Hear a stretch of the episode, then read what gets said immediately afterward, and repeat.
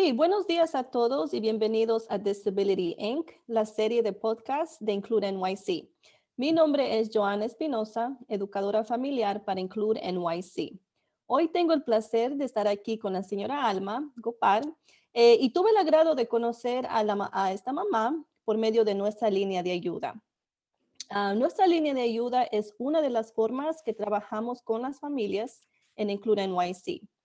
Hoy vamos a tener una conversación con la señora Alma acerca de sus experiencias relacionadas con educación especial, abogacía y entre otros temas.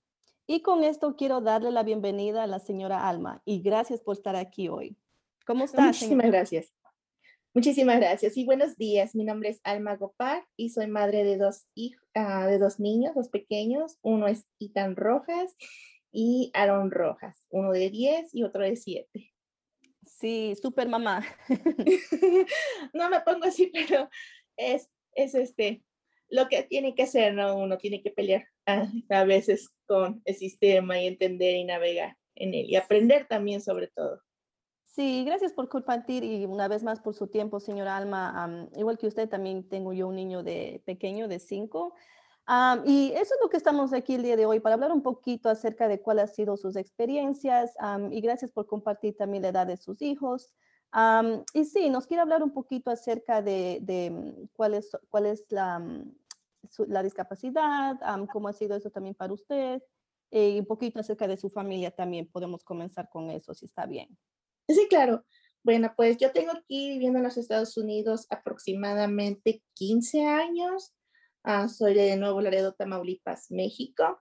Entonces, básicamente es otro sistema en la educación y también en, el sector de salud. Ah, aquí es un poquito más especializado con doctor, como que ni se ha aprendido de todo esto. Y cuando yo supe, ah, cuando yo tuve a mi niño los, en el 2012, bueno, pues eh, su desarrollo era totalmente regular, como cualquier otro niño neurotípico. Cuando empecé a notar detalles como que en su habla hacía repetida uh, lo que le dicen ahora ecoleria, ecolalia, um, él repetía mucho las palabras, sus facciones no expresaban lo que él sentía. Fueron como que pequeños detalles que yo iba notando, pero como en este país no solamente somos el papá y yo, ha sido un poquito ah, complicado aprender todo eso. Entonces, cuando ya tuve a mi segundo hijo, fue cuando en el 2015, fue cuando noté en Itan una gran regresión. Todo lo que él sabía en su capacidad motriz, como las tijeras, su colorear, todo se olvidó. Entonces, cuando tuve yo un diagnóstico, fue cuando él estaba en prekinder. Eh, él tuvo las evaluaciones para ver si él entraba en lo que le dicen en educación especializada, en un IIP. Y ahí fue cuando mm, uno de los evaluadores me dijo, oh, tenga, vaya con un neurólogo, primero vaya con su doctor, con su pediatra, y después pida un referido con un neurólogo. Solamente me dio un número que era el F84 y dije, ¿qué es esto? Entonces, obviamente, como cualquier mamá con curiosidad, entró al internet y la primera palabra que vino fue autismo. Y dije, ¿qué? ¿Y ahora qué, qué, sigue? ¿Qué va a pasar? ¿Qué tengo que hacer? ¿A ¿Con quién tengo que ir? Ah, ¿Qué voy a hacer? Me imagino también como se está compartiendo ahora, Alma, cómo debió ser también para usted escuchar esto por primera vez y no sé cuál también su conocimiento acerca del autismo antes de, todo esto? Oh, era nulo, era nulo. Ah, obviamente cuando uno se mete a internet, en YouTube, así pone autismo, lo que uno ve es un niño gritando, una niña golpeándose. O sea, uno ve lo peor, pero realmente no ve que realmente no es eso, sino que simplemente necesita herramientas y su forma de aprendizaje es más diferente, que necesita guiárseles de una manera distinta, paso por paso, um, más um, atenciones, tanto en la forma en que uno se dirige con ellos, todas esas cosas. Yo no sabía, mi conocimiento en el autismo era nulo. Entonces, ya cuando ah, fui con el neurólogo, fue cuando me dio el, el, diagnóstico ya oficial, autismo. De ahí, lo primero que se, se me ocurrió fue meterme en los grupos esos de Facebook y ahí fue cuando encontré, ah, no, que tenía que también hacer evaluaciones psicológicas. Y allá voy a hacerlo. Sí. Todo eso, las evaluaciones. Y sí, ahora sí que ah, he ido aprendiendo poco a poco y ahorita ya ella se encuentra en una mejor educación. También cuando recibí el diagnóstico de pequeña, pues sí fue un, golpe muy duro, ¿verdad? Porque dices, ah, son dos. ¿Y ahora qué voy a hacer? ¿Qué más sigue? ¿Qué, qué tengo que hacer para poder ayudarlos a ellos? Sí, y, y, suena también que usted como está compartiendo fue un comenzar desde el principio y como usted dice también fue un, algo nuevo y también cómo fue, diría, para la familia, para toda su familia. Ah, bueno, pues obviamente el papá, yo pues como somos los únicos que estamos aquí, pues ha sido de que uh, investigar, indagar, ¿no? ¿Qué es lo que mm, ellos necesitan? ¿Qué herramientas ellos necesitan? ¿Cómo nosotros los podemos ayudar? En mi familia en México, pues obviamente la palabra de autismo es desconocida, totalmente es nula. Entonces ellos pensaban que a lo mejor era algún tipo de enfermedad, no un diagnóstico que sea algo eh, en la, Ah, mentalmente de ellos. Entonces, pues era más de que, oh, pues nosotros vamos a rezar y, espero que se mejore pronto. Le digo, no, es que no es nada así. Es, ah, él solamente necesita que cuando ustedes hablen con él, pues mm, su nivel en su tono de voz, um, se dirijan con él con palabras más sencillas que él comprenda, más específicas y así de que, oh, entonces, ¿qué es? Y también han estado ellos investigando si ah, han poquito a poquito aprendido ellos a entender lo que es su diagnóstico. Sí, suena que fue, como, como usted dijo desde el principio, un aprendizaje para todos. Así es, ha sido un aprendizaje y, y la verdad que, que hay todavía no, o sea, obviamente uno no es, uno no, no, no nace con, con un con instrucciones para ser padre, vienen oh, los hijos y uno no tiene unas instrucciones que qué es lo que uno necesita hacer. Pero sí hemos aprendido aquí en navegar en este sistema educativo de aquí de esta, ah, de esta ciudad. Conocí lo que es un distrito escolar, conocí lo que es el, uh, los IAPs, conocí de que he aprendido de que yo tengo que estar al pendiente de que se siga el IIP, pero aún así Oh, disculpe. Sí, no hay problema. Disculpe, es la pequeñas, pequeñas técnicas, sí, no, no hay problema. sí, y, oh. justo usted empezó a, a, compartir un poquito el IP y cómo va a compartir acerca de sus experiencias con lo que es el sistema de educación especial. Pero antes de, de, de, mm, comenzar a hablar de eso, quiero regresar un poquito y quisiera escuchar un poco más acerca de Ethan y Aaron. Oh, son sus preferencias? ¿Cómo son ellos? ¿Cuáles son sus intereses? Bueno, y y Tan es el de 10 años, a él le encanta el tren, el MTA, el sistema MTA y todo. Él dibuja mucho, él es un pequeño artista, le gusta dibujar. Tengo una colección amplia de trenes. Le gusta mucho el arte. Sí, sí, él tiene más orientación en lo artístico y también lo musical. Ah, ahora este, está muy interesado en la música clásica, de repente tiende por hacer videos y le agrega música, audio, con eso de TikTok. le gustan mucho las miniaturas, los mini brands, entonces él tiene aquí su colección de mini brands, tiene su colección de slimes, él es muy sensorial en ese sentido.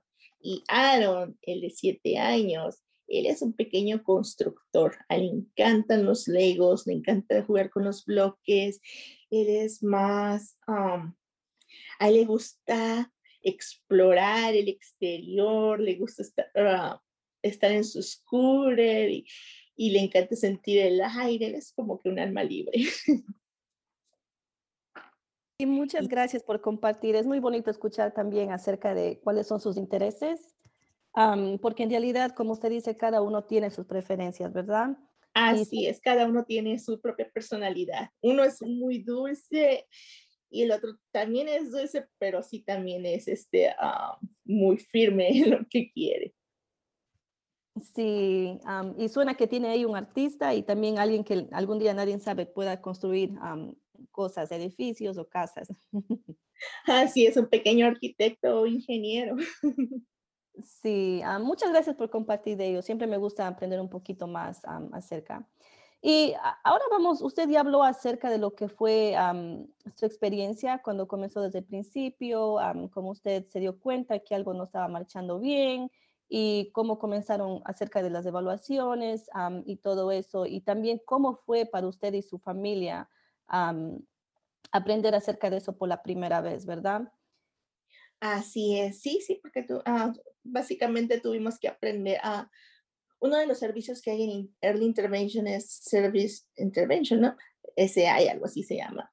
Y este, disculpe sin un poquito las letras. No, sí, no hay problema. Este sí, perdón. Y para las personas que nos están escuchando, Early Intervention es intervención temprana de lo que está hablando la señora Alma.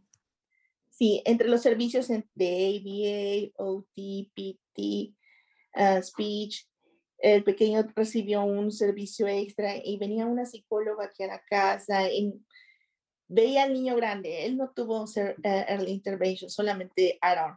Entonces ella veía cómo la conducta de mi hijo grande a veces este, sí era un poquito uh, complicado para nosotros este, entenderle. Eh, nos decía, ok, mira, para que él deje de rayar las paredes, porque ustedes no ponen sus dibujos en, en la puerta o, compren esos marcos y así ustedes explíquenle, mira, fíjate cómo ese bonito se ve aquí, no aquí, aquí se ve más bonito. O, o nos daba como que opciones como para ayudarle a él para expresarse, sobre todo en lo vocal, ya que él no tenía esa conexión total entre su cerebro. Su cerebro apenas estaba en desarrollo también.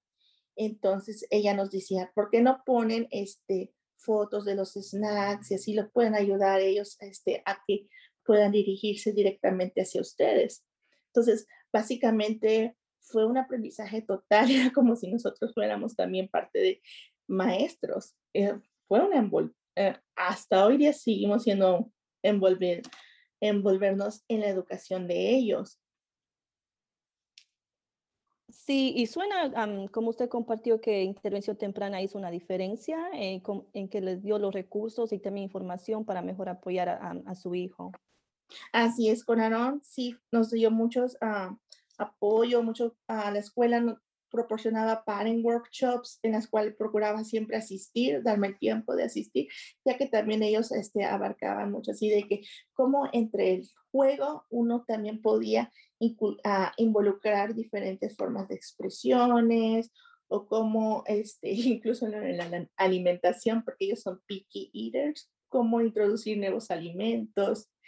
Y con Ethan yo no tuve esos servicios, con él fue directamente a kindergarten ya en una clase de 12 en una escuela comunitaria.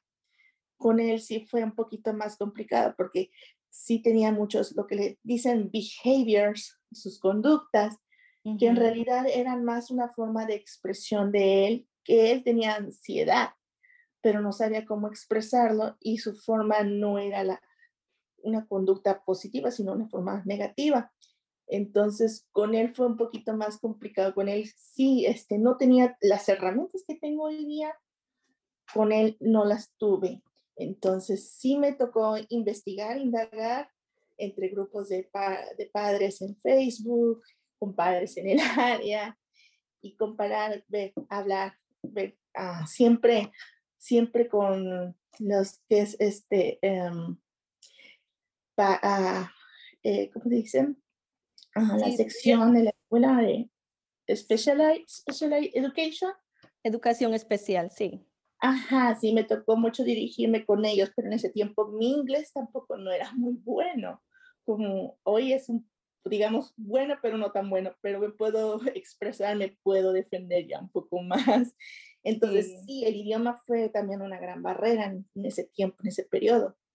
Sí, y, antes que comparte un poquito más de esto, también porque acaba de compartir de, los beneficios de lo que es la intervención temprana, esto nos trae a hablar un poco acerca de cómo son las leyes y también derechos para niños con discapacidades. Eh, puedes hacer la diferencia en nuestros países comparados a este país. Oh, sí. sí. por ejemplo, aquí en los estados tenemos ah, lo que es la ley de educación especial, para individuos con discapacidades, también que se conoce como IDEA por sus siglas en inglés, y que esta ley es, brinda lo que es derechos y protección a los niños y jóvenes con discapacidades. sí, y, como usted compartió, bajo esta ley hay también los programas de como los de intervención temprana, educación especial, y todo esto. Entonces, sí, como usted también compartió, si podría compartir un poquito más acerca de ¿Cuál ustedes cree que ha visto que ha sido alguna de las diferencias que ha notado en este país comparado a su país? Bueno, eso sí es cierto. La educación especializada aquí es muy diferente a, el país de México. Yo, por ejemplo, eh, mi experiencia en la educacional no fui muy buena en la escuela, siempre fue muy complicada en la parte, sobre todo en matemáticas. Aún así, pues, tengo mis, ah, tengo mis certificados y todo pero sí recuerdo que ah, cuando yo estaba en esa primera escuela, ah, cuando uno está en el kindergarten, lo que te enseñan es hacer bolitas de papel, pegar frijolitos. No, todavía ni siquiera se toca la parte de lo que es la escritura.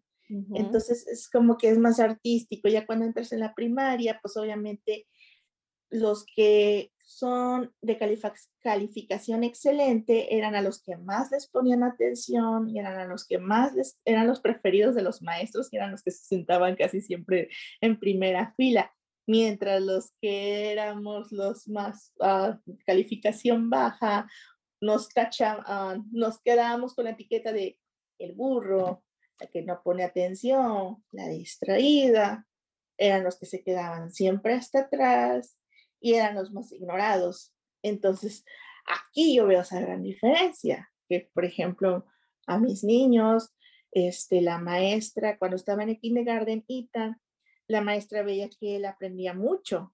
Eso sí, él es muy inteligente. Él aprendió el ABC en inglés y en español desde que él tenía tres años y se sabía contar los números del 1 al 100 en inglés y en español a los tres años. O sea, tan inteligente él era. Este, tiene mucho potencial, ese niño tiene mucho potencial, queremos que eso emerge. Entonces, esa es la parte gran, ah, gran importante que nosotros dijimos, bueno, o sea, la maestra aquí en kindergarten veía que él tenía ese potencial. Lo que hizo fue dividir dos grupos, uno el verde y uno el azul, no rojo, porque el rojo es malo y uno sabe, ¿no? O sea, uno ve rojo y dice, oh, ¿qué le pasa? Entonces la maestra dividió así, grupo verde grupo azul.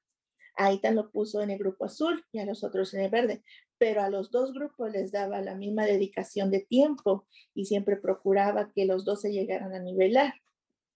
Nunca a, si no era la maestra, era asistente, cosa que no se ve en país de uno. Nada más es la maestra con casi 30 y tantos alumnos. Y aquí son 24 en una clase regular, son 24 alumnos y una maestra en las clases que son este, con otras asistentes, igual. Pero aquí es una clase de 12 niños, la maestra y la asistente, y dices, wow, o sea, sabes que él está aprendiendo, porque ves en las tareas, ves cómo él se, cuando él trabaja. Pero sí, es una gran diferencia tanto en mi país de origen como aquí. El soporte.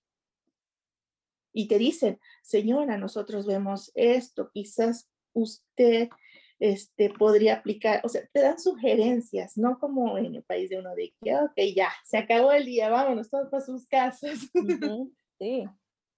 Sí, y, yo me identifico con usted también porque yo crecí en Ecuador y me acuerdo en kindergarten era lo básico, los bolitas y los palitos, pero nada comparado a lo que es ahora la educación acá, ¿verdad? Así es, aquí ya están con los triángulos y sóceles y todo eso.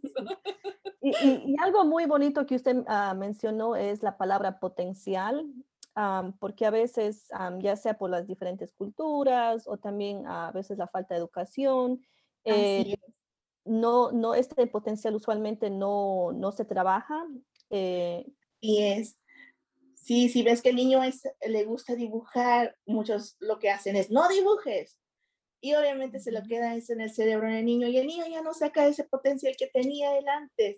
¿Por qué? Porque ya alguien ya le dijo, no dibujes. Entonces, cuando yo veo que mi hijo dibuja en sus, en sus cuadernos así, porque es una forma de expresar su ansiedad, lo que yo hago es que le, ah, en su IAP, por ejemplo, ahora se lo incluí como que le agreguen su libretita y cuando él vean que tenga su break time, que él aproveche a hacer sus dibujos, o sea, que él saque, que él aflore ese que tenga, es, es, eso artístico, que lo envuelve. Sí, como usted dice, a trabajar con los intereses y desarrollar el potencial. Así es. Sí, muchas gracias por compartir eso. Ah, entonces, sí, esas son muchas de las cosas. también, como yo digo, soy de Ecuador, he visto diferencias en lo que es lo que es el servicios de educación. como usted compartió, aquí hay servicios de lo que es de speech, OT, ah, del habla. Entonces, ese es algo que usted también diría que hay una diferencia, ¿verdad? Sí, y por ejemplo, niño grande, eh, él está recibiendo físico, special physical education y te quedas, ¿what? O sea, ni siquiera en la escuela en la que, ah, porque por medio de Inclu fue que logré yo cambiarlo a una institución diferente, en donde puede recibir más servicios. Pero sí, son servicios que uno, eh, educación física cuando es en México, todos tienen que tirar la pelota, todos tienen que patear, todos tienen que correr, todos tienen que brincar, pero ya no ven cómo el niño camina, cómo es su curvatura de su espalda, si puede levantar las piernas, o sea, directamente con él, trabajar con él directamente. Mm, sí, como diría, individualizado. Así es. Sí, y, y, también algo para las personas que nos escuchan el día de hoy en el podcast. cuando hablamos de IEP, eh, nos referimos al programa de educación individualizada, que es el plan de cómo la escuela va a trabajar con la familia para brindarle apoyo al estudiante sí, y usted también nos compartió cuando hablamos anteriormente, señora Alma, acerca de a veces em, cuando usted comenzó el camino de también de educación especial, encontrar los servicios apropiados para su hijo también, ¿verdad? Así es, este, yo encontré Include en YC en un preciso momento, en el momento preciso, digamos, este, en que más necesitaba ese soporte y esa asistencia con mi hijo el grande, con Ethan. Y me, acuerdo que usted aprendió un poquito más acerca del programa que estaba buscando para él. Sí, aprendí de él por medio de, ustedes. Este, yo me acuerdo, ah, fue como por el 2019, yo asistí a uno de sus workshops. Casi no hay muchos workshops aquí en esta área de Queens, que yo soy de Woodside, Queens. Y este, y cuando publicaron en el grupo de esos grupos de Facebook de padres que estaban invitando a ese parent workshop en una institución, yo dije, bueno, pues vamos a ver, ¿no? Advocacy, vamos a aprender. Yo no sabía de esas, de, de todo ese mundo. Y ahí fue cuando, eh, ah, pues, así que mm, pude adentrarme totalmente, aprendí lo que, ah, la importancia de que un padre siempre esté presente en los en las reuniones anuales de, de reevaluación, de evaluación, en todo el proceso académico con el niño y la importancia de tener siempre una comunicación abierta tanto el maestro con el padre, de archivar toda documentación y también siempre estar en contacto para cualquier cosa.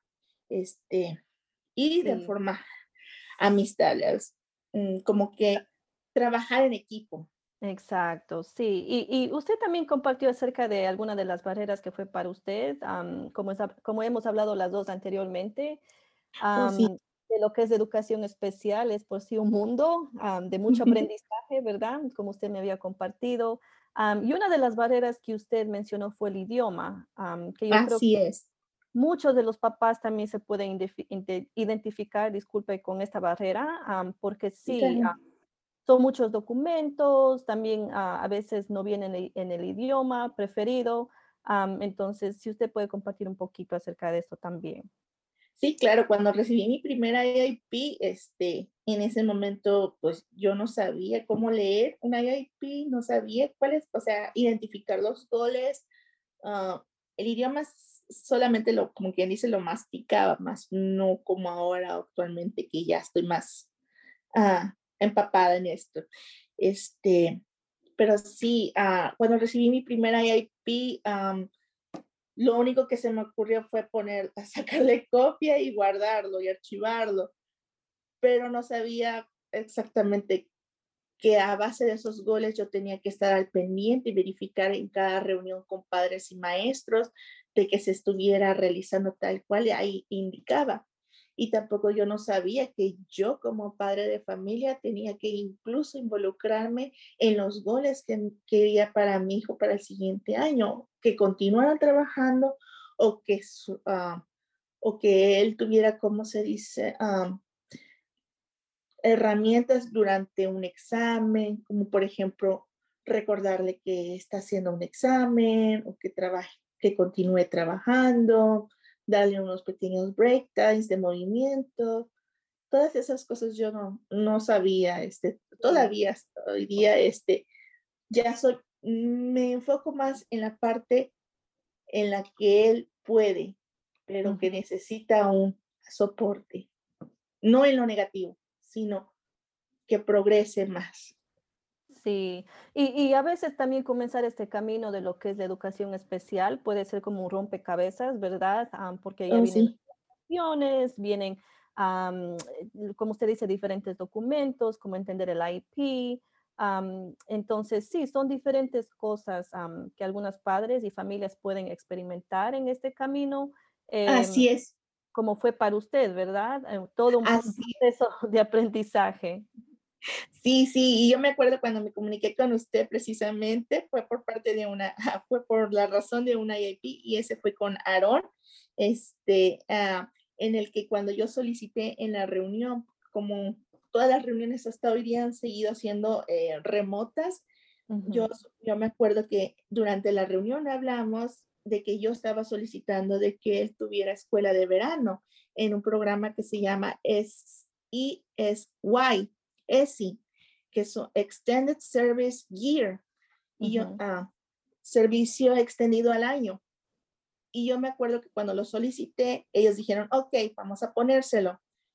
Pero cuando yo recibí el IIP de él, yo me percaté que no pusieron su, ah, no le marcaron el ESI Program. Y ahí fue cuando yo me comuniqué a Include con ustedes. Y sí, tuve placer de conocerle ahí.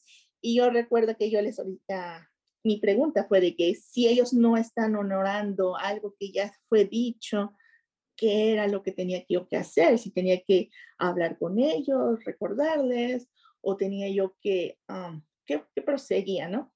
Y sí me acuerdo que ustedes muy amablemente me orientaron y tal cual así le hice, este, y se solucionó afortunadamente todo sin necesidad de ir a, oh, porque también hay una parte en la que si ambas partes no están de acuerdo, tanto los padres como los maestros, con lo que se está solicitando los servicios, uno tiene que ir con unos intermediarios. Eso yo no lo sabía.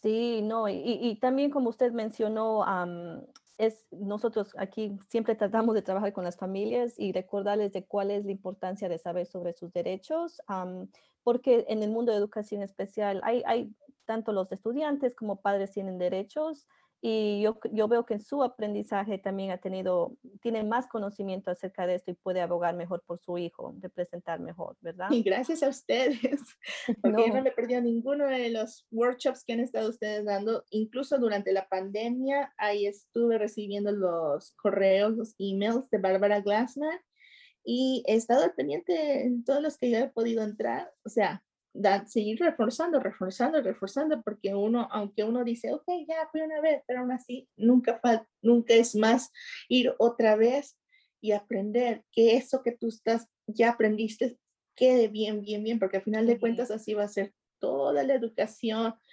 uh, de los niños. Uh, siempre es, es, va a ser un proceso a veces un poco repetitivo, un poco cansado, pero solamente así es como uno puede dar valer los derechos de sus hijos en este país.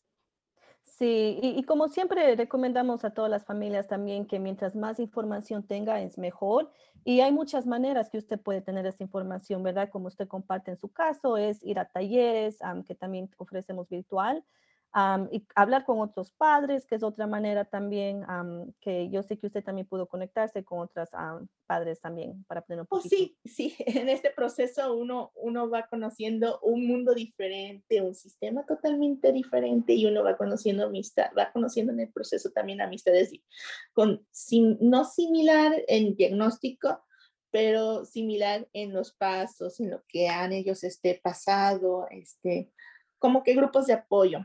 Por medio de Include, yo fue como que di también con otra ah, organización que se llama Parents to Parents y después también di con los de Sinergia y así Guayaya he ido conociendo e incluso ustedes hacen una feria muy hermosa este, que yo llevé a mis niños en enero, fue en enero 30 del 2020 que hicieron en el Hotel Pensilvania Sí, la feria de todos los años que hacemos en enero. Y fue un mundo también totalmente diferente porque en una área tienes a todos los servicios que es relacionados con tu hijo, tanto en lo académico como en el futuro, campamentos, hay hasta abogados, hay promocionándose. Y en la otra sección es lo más divertido para ellos, que son los, ah, como quien dice, lo, lo donde sacan su potencial de ellos. Ajá, grupos como de social skills, um, de, uh, ¿cómo le dicen? Play therapies, um, de gimnasios, todas esas cosas que, que a ellos les ayudan en sacar todo su potencial que ellos tienen y, pues les gusta a ellos esas cosas. Sí, me alegro mucho que haya asistido a una de estas ferias um, y espero que este año que venga pueda también regresemos en persona pero sí, suena que usted tuvo muchos, también pudo conectarse con diferentes tipos de recursos y eso es algo muy bueno. Y esto también nos trae a hablar acerca de, de buscar apoyo, ¿verdad? Porque a veces algunas familias son nuevas al país, no tienen toda su familia aquí y comenzar este paso de, de, de entender el diagnóstico de su hijo, de lo que son los servicios, puede ser un poquito abrumante y también hasta a veces causar ansiedad. Entonces, ¿cuál usted diría que ha sido un apoyo en, su vida y para su familia también? Pues solamente así, como somos nomás mi pareja y yo, el papá de los niños y yo, pues de ahí nos agarramos, o sea, como que ah, una vez escuché que decía, you have to break to glow, o sea, tú tienes que romperte para brillar. Y sí, sí nos tocó a nosotros, nos tocó de lo pesado. Y ahorita ya, mm, digamos que no es que estemos bien, pero estamos mejor en el sentido de que mis hijos están en el programa que ellos realmente deben de estar, al menos con Ita.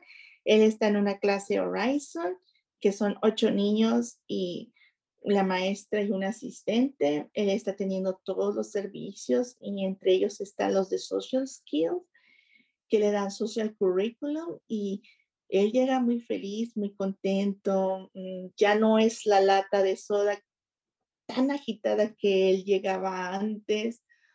Ya está más um, platicador, más comunicativo, ya se expresa un poco más, ya veo más sus trabajos de arte, más mejor detallados, tiene muy buena memoria, eh, este, y tiene muy buena, ¿cómo se dice?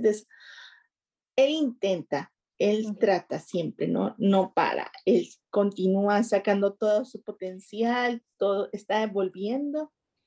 Y con Aarón también ahí estamos, ahí estamos, este, el pendiente con él, con el pequeñín, de que mantenga teniendo sus servicios, no porque él ya esté,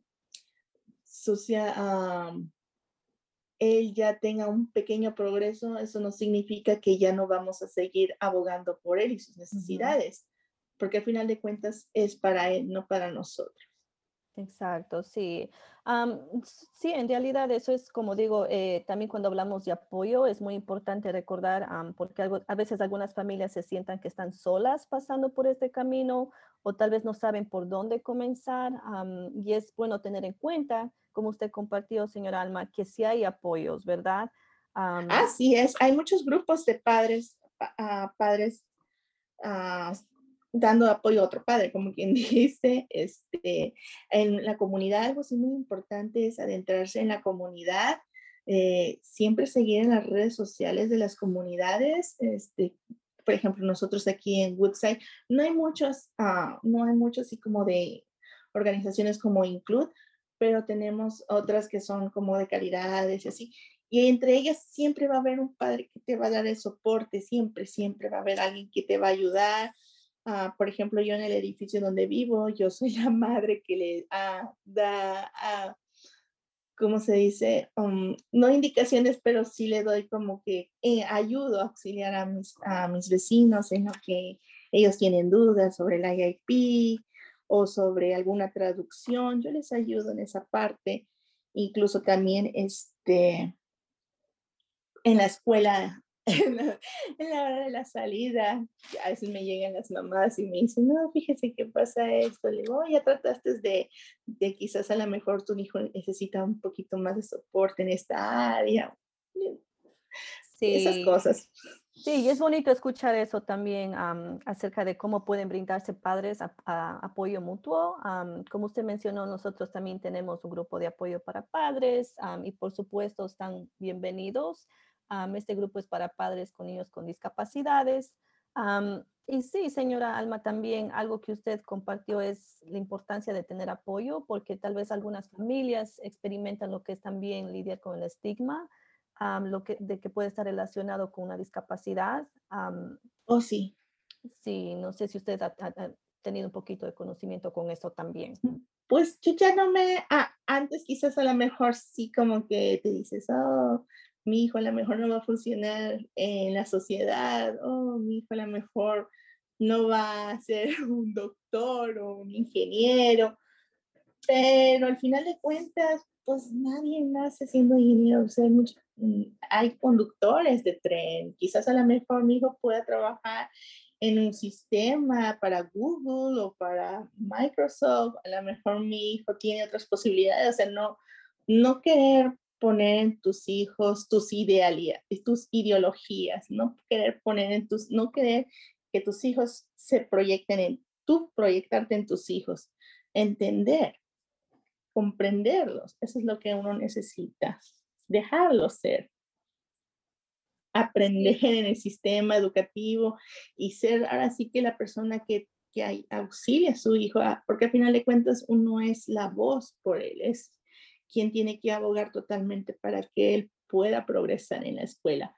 No porque él esté en una clase Horizon, eso no significa que él no pueda eh, graduarse en un colegio, ¿no? Al contrario, ya las leyes están cambiando mucho actualmente en lo que es en el sistema educativo. Ya hay posibilidades para que un niño pueda, no porque tenga un autismo, no quiere decir que ya se acabó el mundo, al contrario, el mundo empieza.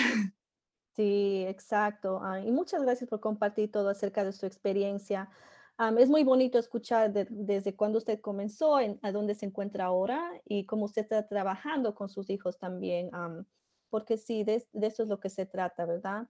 Y, hoy hablamos de muchos temas en nuestra conversación y como que ya nos estamos acercando un poquito al final del podcast, quisiera finalizar esta conversación haciéndole dos preguntas, si está bien con usted. claro, no hay problema.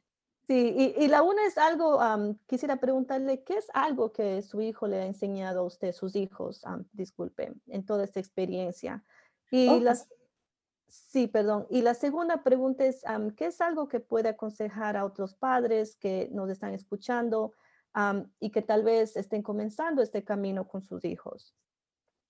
Bueno, una de las cosas que me han dejado mis hijos es de que yo los amo tal cual y como ellos son y un diagnóstico no los etiqueta en absolutamente nada.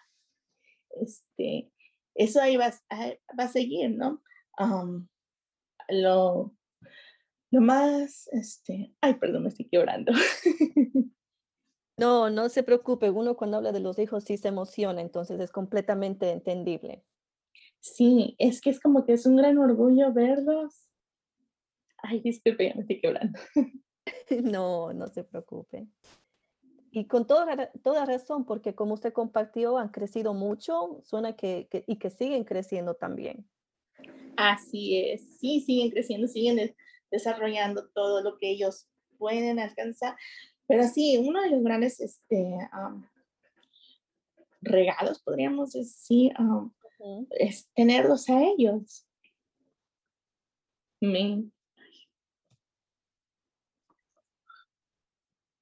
Ay, disculpe. No, no se preocupe, es entendible. Sí, y, está bien, esas, eh, lo que usted acaba de compartir es más que suficiente, eh, es un regalo, como usted dice, aunque ha tenido sus desafíos y todo lo, oh, sí. Así es. Bueno, nada, nada en esta vida es fácil. Y yo tenía un maestro en la universidad que decía, lo difícil, eso, eso es lo real. Lo fácil, cualquiera puede tener un trabajo fácil, realmente no tiene mucho valor como lo difícil. Sí, exacto. Y, es bueno también, le agradezco mucho porque muchos padres tal vez sientan lo que usted está sintiendo acerca de las emociones, de, cuando piensan y reflexionan en todo esto acerca de sus hijos. Ya, no es la misma experiencia, pero pueden estar en, por el mismo camino, ¿verdad? Así es, no, no la misma experiencia, bueno, con los dos han, sido caminos totalmente diferentes con ellos, por lo mismo de que con Ethan yo aprendí ya cuando ella tenía ya, uh, cuando yo ya tuve su diagnóstico, ella estaba en cinco años, ella iba para kindergarten y ya no, ya se le pasó el tiempo para early intervention, ya se le pasó el tiempo para todo, pero yo dije, bueno, aún tengo tiempo, aún tengo tiempo. Yo sé que él tiene muchas posibilidades y sí, él empezó a, hablar más a los siete años y ahorita, este, pues ya con los diez años, pues ya, ya está intentando interactuar con otros niños, lo cual eso quiere decir que realmente el tiempo mm, no, no se mide de esa forma, ah, se mide de una manera diferente, lo que tú como padre haces por ellos. No, no dejar todo, ay, que la maestra lo eduque o no, no, no, hay que estar siempre uno al pendiente de qué es lo que están, cómo están trabajando con ellos, que se respete sus IAPs, que se mantengan siempre en lo que es, ¿no? Este.